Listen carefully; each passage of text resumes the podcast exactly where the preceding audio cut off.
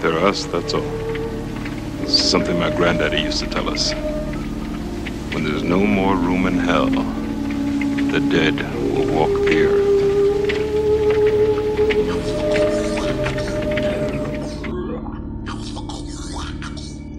Welcome to Zombie World for September 15th, 2023.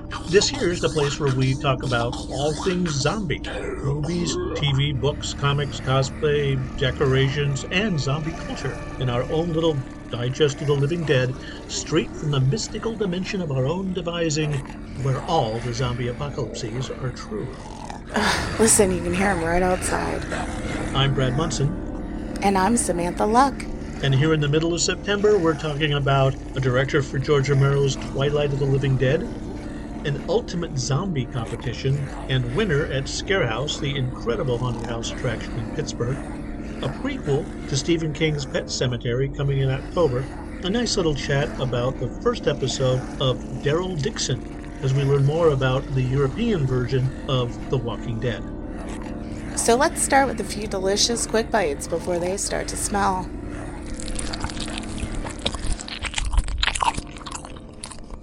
So, a little while back, we talked about Twilight of the Dead, a new movie resurrected from a long ago treatment that George A. Romero, the father of Night of the Living Dead and by proxy all that has shambled forth since, wrote before his death more than five years ago. At the time, we weren't really sure if this project, which has been rumored on and off for years, would actually come to pass.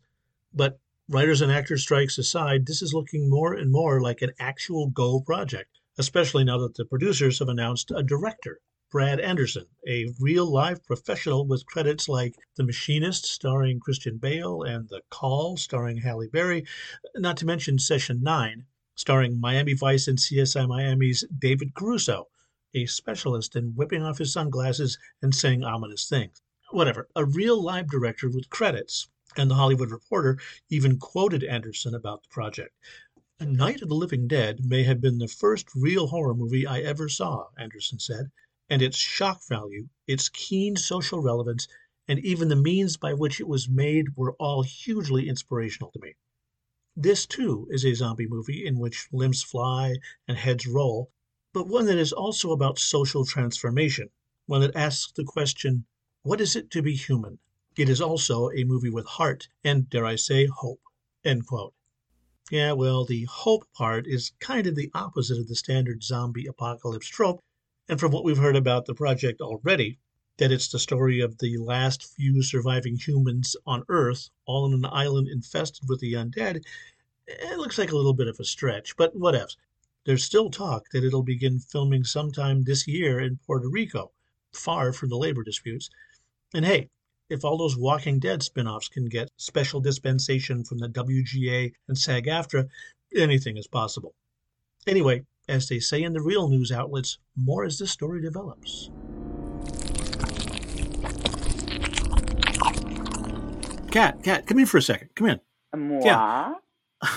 yes, you. Look at this. I just got this news. Look at this. It looks like there's going to be a new movie based in Pet Sematary, but it's going to be a prequel to the books and the movie that are out there. Shut the fuck up. Are you serious? No, look, look at this thing. Oh my god, this is Brad. I thought you were totally like just printing out a paper to get me all excited and wet for nothing, but I'm very excited and wet. Now talk about it more. Please, please tell me everything. well, so there's a little bit about it. It's called Pet Sematary Bloodlines, and it's a prequel to the original book and the movie that was done. But it's set mm. like 50 years before the events of the movie or the book. Ooh, we're doing Judd. Yeah. It's all about a young Judd oh. Crandall and how he dreams of escaping Ludlow and all the dark towns, evil secrets, all that other crap. So it's what happened to him that he mentions in the book we see, in the movie we see, oh but is actually in here. Um, I am so excited for this actually because I always wondered, you know, when Judd sits down with Creed and he talks about the the other people that have come back from the cemetery. So this yeah. is fucking cool because I wonder how much that man has seen. I want to walk the hallways of his head and actually, I have the audio of that whole section where he talks about dead is better. Here, listen. Yes. The person you put up there ain't the person that comes back. It may look like that person, but it ain't that person. Because whatever lives in the ground beyond that cemetery ain't human at all. Four or five days after Timmy's funeral. Margie Washburn seen Timmy walking up the road towards Yorkie's livery. As time went by, lots of folks saw Timmy walking back and forth. But it was Margie who finally came to some of us men folks and said it had to be stopped. She knew it was an abomination. So sat down and talked it out. Then we got into my car and went over to Baterman Place take care of it. He's dead. He natural. One way or the other. Yeah, there's no other way. He's got to burn. Rip him up! Stop it! Timmy, stop it! Stop it! The place is going up! He's a monster, Bill! Leave us alone! He's my son! The Indians knew that. They stopped using that burial ground. The ground went sour. Sometimes dead is better. So, Pet Sematary Bloodlines, it says here, is going to premiere on October 6th of this year. Uh, are you available for a date that night, sir? I, absolutely. You and I will watch it together and talk about it after. And it's going to be on Paramount Plus. It's actually going straight to streamers, so it's going to be there. Uh, Perfect. then we can sit in my bed like the old days with our jammies on and some Yeah. scotch. that sounds. People don't know this, but we used to do a podcast called "The Dark Multiverse of Stephen King," where Yes, we would sit did. in your bedroom and watch Stephen King movies and read Stephen King books and talk about them. I love it. But yeah, you are not only our resident bartender, but our resident Stephen King expert. So of oh, course, we're going to talk to you about this. You know, at first I read about this and I was thinking like Pet Sematary 2 and all these other horrible things they've done.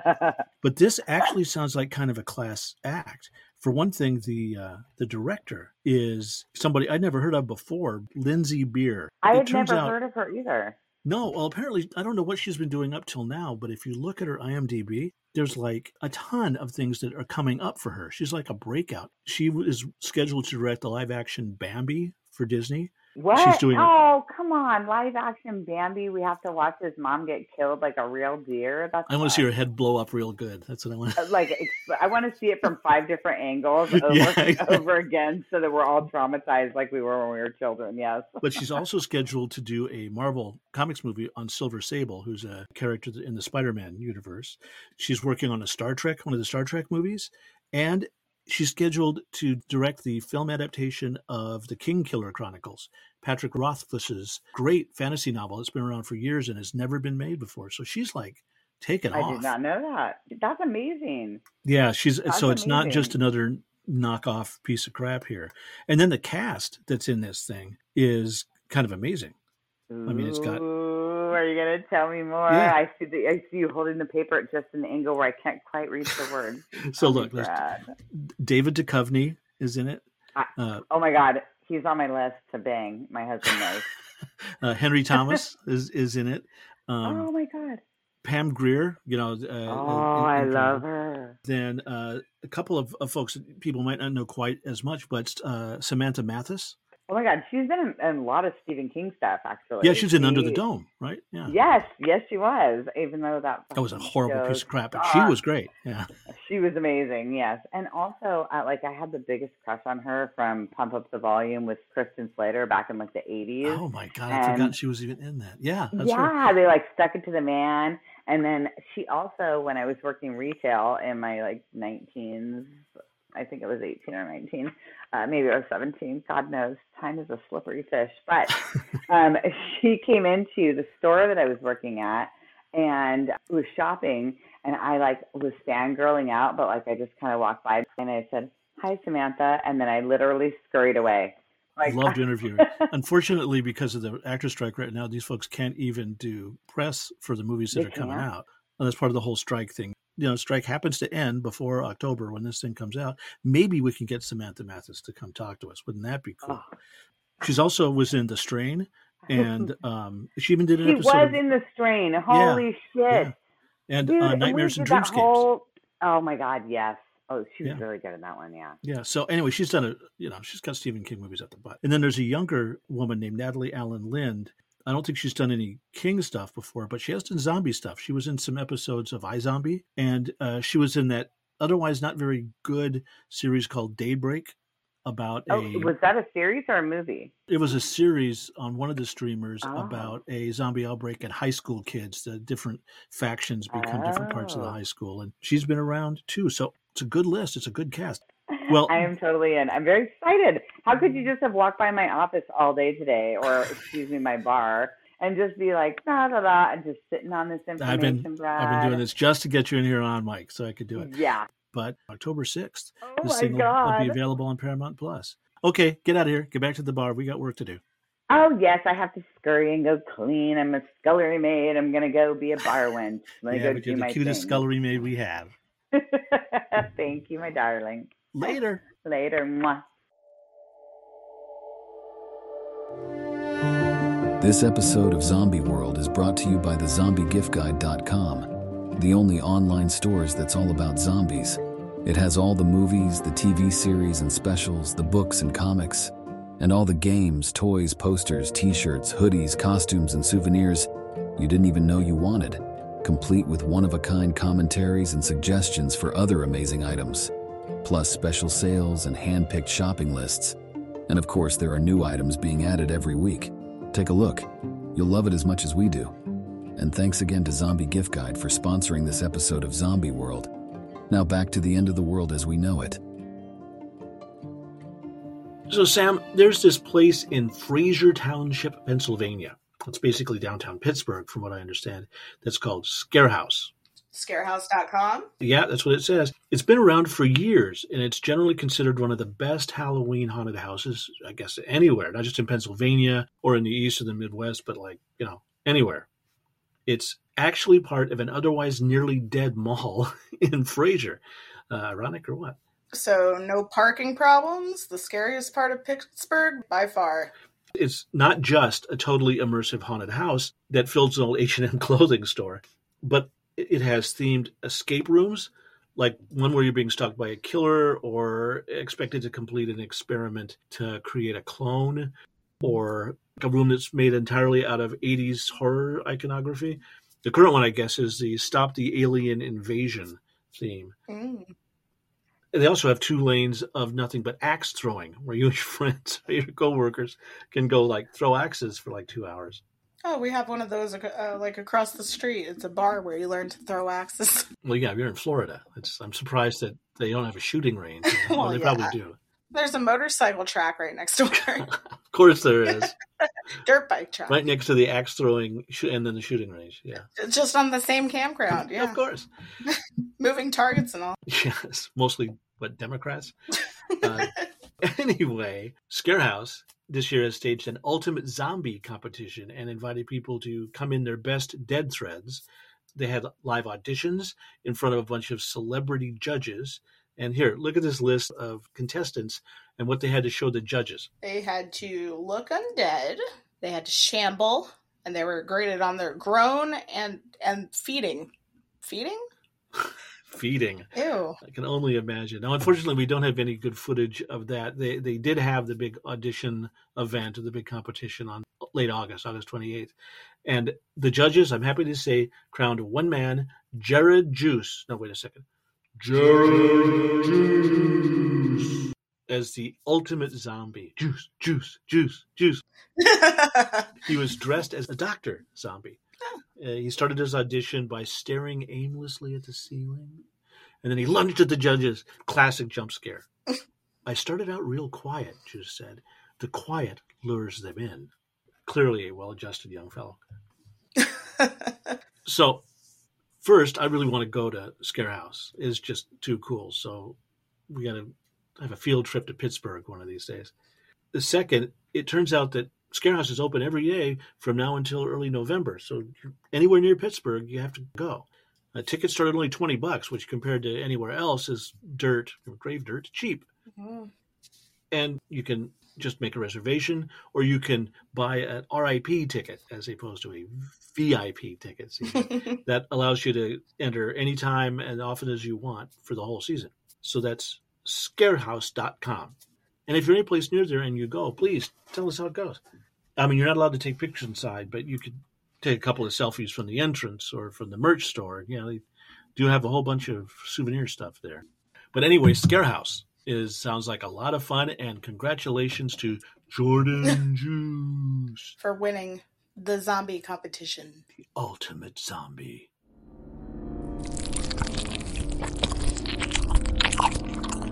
So, after weeks of speculation and mild anticipation, finally, The Walking Dead, Daryl Dixon, has finally premiered to start of this last Sunday. Now, you watched it, and I watched it, and the real question is is it worth watching again? Well, I, I mean, the medieval arsenal that the nuns were wielding was worth watching again. That's true. Let actually let start with a actually super short recap of the show. So, Daryl washes up on shore in the south of France, and at first we don't really know why. nope. Meets a couple of people, finds some water, thinks he finds a couple of allies. They immediately turn on him. No zombies. Yeah, and no zombies in sight anywhere. We get some more background information about how basically the walkers destroyed Europe as well as they did the US and is injured again and rescued by nuns who have a fairly extensive nunnery behind walls that they've survived 12 years. They actually say flat out this is 12 years since the outbreak. In there, he also meets a boy who looks to be 10 or 11. Is that your guess? Laurent, who we find out at the end the nuns believe is the hope for the world, uh, that he will be the new Messiah, essentially, and save us all from the zombies. But he has to be taken from there up to a outpost or a safe city to the north, where this prophecy will be fulfilled. And they decide that Daryl is the one that should take him. a lot of religious undertones, a lot of Yeah. Daryl finding God and questioning. Daryl's got his own plan for some reason. Well, it's still not clear about something to do with Rick and Michonne that brought him all the way here. Yeah, that's kind of. I mean, they, they just like Dead City, we have a a plot driven by the presence of a child. Yeah, and then ultimately, the end of the first episode is he grudgingly agrees to take the fighting nun mm-hmm. and the boy north. I don't know why he didn't want her. She was like, I mean, she was badass bitch. She's pretty I hot. mean, Yeah. I want her on my team. Yeah, no kidding. And being pursued by a tattooed faced dude who wants them dead. And apparently by the Pirate ship by a female pirate lady who I get out in the middle of the harbor. Yeah, I guess the implication is that the ship that he came over on, that Yes, they knew who he was. Yeah. yeah, and they're pissed at him because he had something to do with a mutiny on the board that ship, and they want to get him. Damn it, Daryl. Daryl at it again. Just like when he was captured by Negan. I mean, remember that? you could just chill. You couldn't just sit in a corner and eat hardtack until you made it Yeah. to France. No, you had to like lead the. Uh... The insurgency or the mutiny. Yeah, but that sounds like typical Daryl. Anyway, that's the basic story that of this first hour long episode, first of six every Sunday for the next uh, five weeks now, and we'll see it all. But given all that, yeah, one of the first things, of course, is you don't see any zombies at all, any walkers at all, until 10 minutes into the thing. And then it's half a dozen that he rather quickly does away with. In a scene that looks like it's shot in black and white, there's so little color, particularly the first part of this thing, almost until he gets to the nunnery. I really thought they'd shot the damn thing in black and white. It is pretty grungy and, and pretty dim. And as he's walking from the beach into the uh, little like marina he makes his way into, you only see like one mummified corpse that's been there for a while. Mm-hmm. but there are still supplies on these boats. So that makes you wonder like, okay, were there people here recently or was that the result of like that zombie a result of somebody passing away recently? Yeah, and this is my difficulty. Well, we've already talked about this with Dead City, but real quickly again, is the complete lack of zombies. It's the total opposite though. I mean, in Dead City it was they were hoarded in, into buildings, you know, like they Well, crowd it- them. so we have to assume they're somewhere.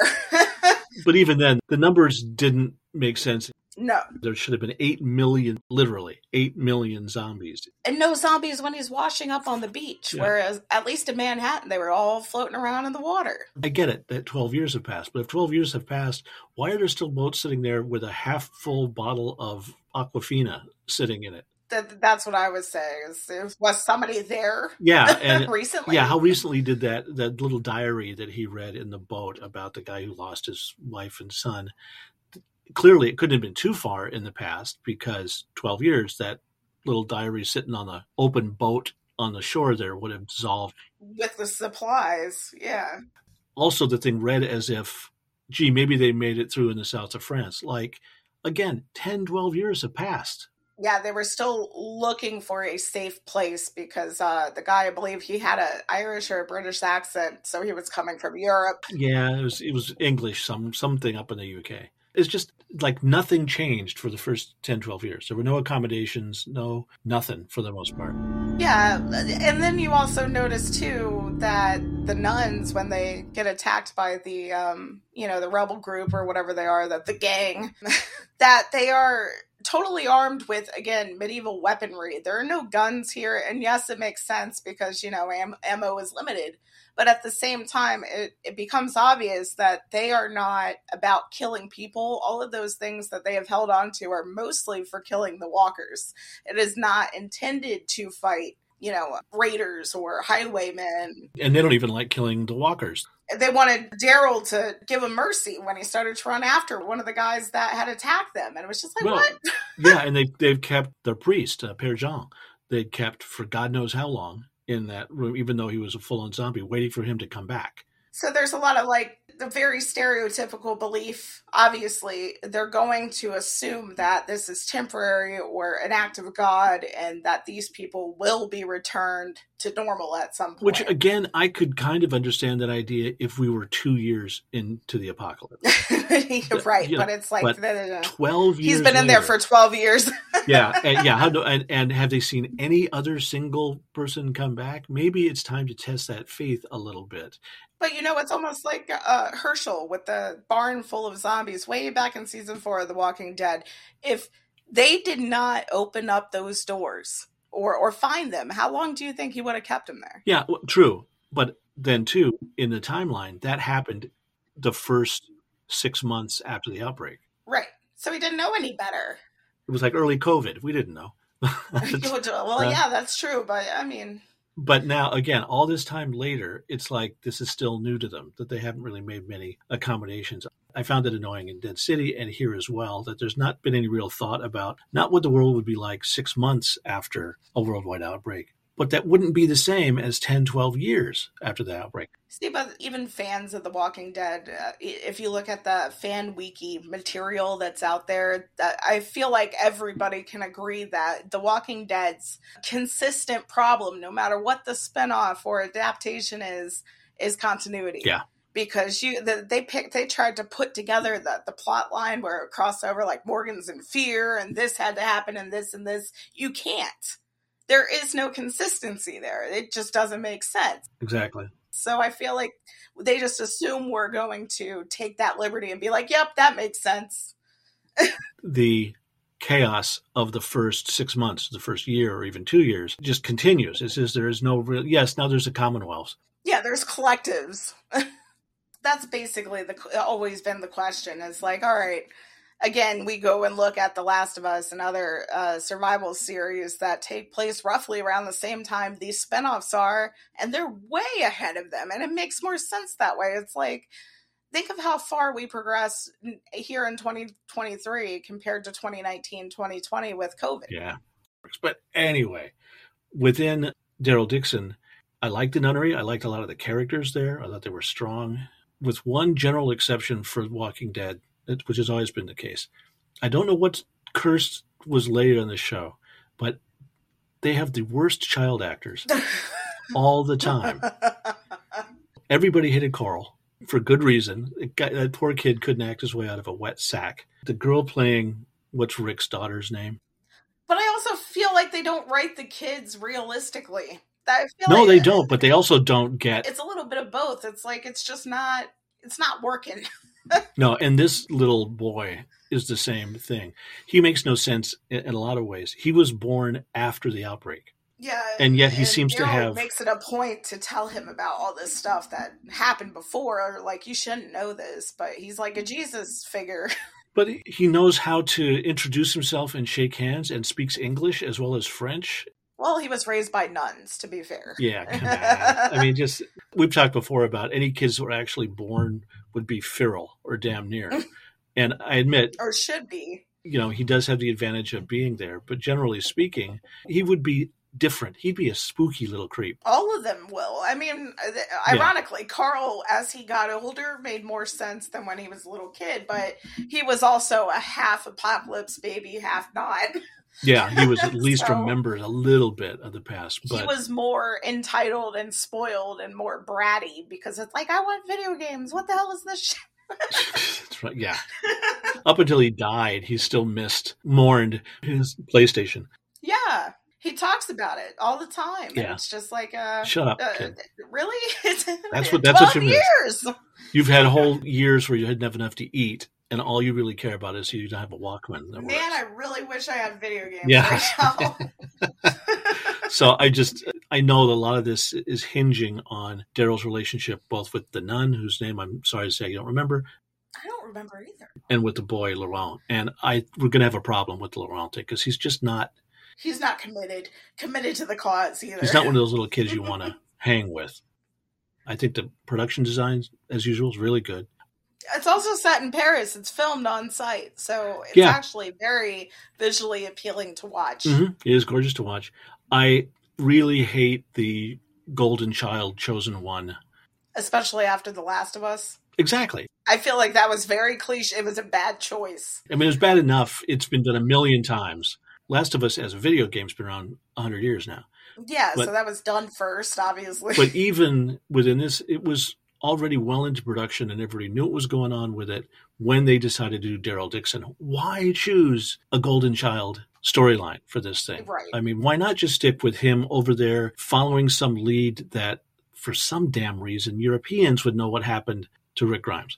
Yeah, and there's really no reference to all of that. Like we're assuming it's going to come up later, but may, we may never know. Well, no, he, he, did have one line where he said, "I have a plan. I have a thing. I have to do." That was But what? And what is it, yeah. Daryl? and he'd promised Rick's daughter and the others that he was going to go find out. Yeah, there was like a little flashback. Well, as he said, I fell in with some very bad people. I ended up on a boat. That didn't go well. Fair. and the next thing you know, I'm you know drifting to shore. It's all got to tie together somehow. And I know part of this is obviously they're teasing us this as things go on, but why they couldn't just stick with his initial "I must find Rick" deal, and even the secondary story about the owner of the ship that he mutinied coming after his ass, who's obviously going to be the villain. Yeah, that would have been good enough. We really don't need the chosen one storyline on top of that, particularly when you only have six episodes and we're already one out. And how much you want to bet it's going to c- come to something like this kid ha- has a natural immunity to it. And the first reference to they all should have natural immunity to it because they were born during this. true, true. And and if he is naturally immune, how does this make him the savior of society? What's he going to do? Father ten thousand kids? Come on. I mean, as, assuming anybody's alive to to manufacture process a vaccine from his blood, just like again with The Last of Us, they set out hoping that those guys were going to be there at that outpost where they were supposed to take her, and and toward as you keep watching, you come to find that maybe they aren't. And that's just a big like giving you the finger, like, well, there may be a cure, but not anytime soon. Well, and the other thing is that the idea that someone who's naturally immune is the key to a, a vaccine. That's not true. None of the vaccines that we have for anything now, whether it's smallpox, none of those come from a patient like that. None of them came from a patient zero with a natural. There are all of them have natural immunity. There are genetic strains that them, but even now that we've mapped the genome, that's not where you go to get vaccines. You're triggering a response. It's not an antidote. So ultimately, how does that tie into him being the Messiah? Right. Which brings up the other interesting point here there is an actual supernatural element in this for the first time which hasn't yeah which hasn't been a thing no. it's all been realistic quote unquote until this point it's been a virus that's caused horrible right. things everything's been scientific everything's yeah. been by the book everything's been real but this is almost matter of factly almost of course there's a prophecy and he's f- fulfilling it. He's he's the coming of Christ or whatever he is. The only time you saw one other reference to, to religion or, or religious beliefs still, you know, yes, we've had people who referenced it. The the rabbi in um, Fear the Walking Dead. Oh, sure. No, it exists, but not no supernatural. Yeah, aspect. there wasn't any like the biblical stories are coming true deals. Yeah, this is not the end days as uh, predicted in Revelations or anything. But ultimately, you and I both watched the first episode of Dead City and thought, meh, well, we'll watch the rest someday, but I'm not really into it. Here, at least, there are a number of interesting plot threads that actually make me want to watch the next episode next Sunday. right. So I'm figuring let's watch the second one, talk about it less, but let's give a little quick, and we'll do a, a drop in kind of after show that'll come out middle of next week, a couple days after the episode airs. And if it's worth it, we'll keep following it for the whole six and see if there's that. Or we can stop at any point and just recap the whole damn thing when it's finished five weeks hence. Sounds good to me. And that does it for yet another staggering episode of Zombie World. You can check it all out and stuff that never even makes it to the podcast over at zombieworld.net. And even other stuff on the various social media we do on TikTok, Twitter, which we will not call X, uh, Threads, and Instagram. Listen, guys, we'd really like to hear what you have to say. So if you have anything to share with us or just have some feedback, drop us a note at brad at zombieworld.net or sam at zombieworld.net. Or you could just go to good old zombieworld.net and do it there. And Instagram still seems to be the place to be. We're picking up new followers every day there, including horror and zombie aficionados like Angela Snyder 436, The Dreaming Insomniac. We got to get to one of your watch parties, guys. And Horror in Real Life. Hey, Abby, lawyer turned horror filmmaker. We got to talk. And as always, links to their IG accounts are in the show notes. That's it. So let us know what you think, including doing the whole like and rate review thing over there on iTunes. We know it's a cliche, but it really does make us more discoverable for other Zom fans out there. And who are we to question the wisdom of Lord Apple, the great and powerful? Anyway, we'll see you soon for the next installment of this odd but irresistible news and views on all things undead here from the endless and devastated landscape we call Zombie World. Until then, stay in touch, stay safe, And don't get bit. please.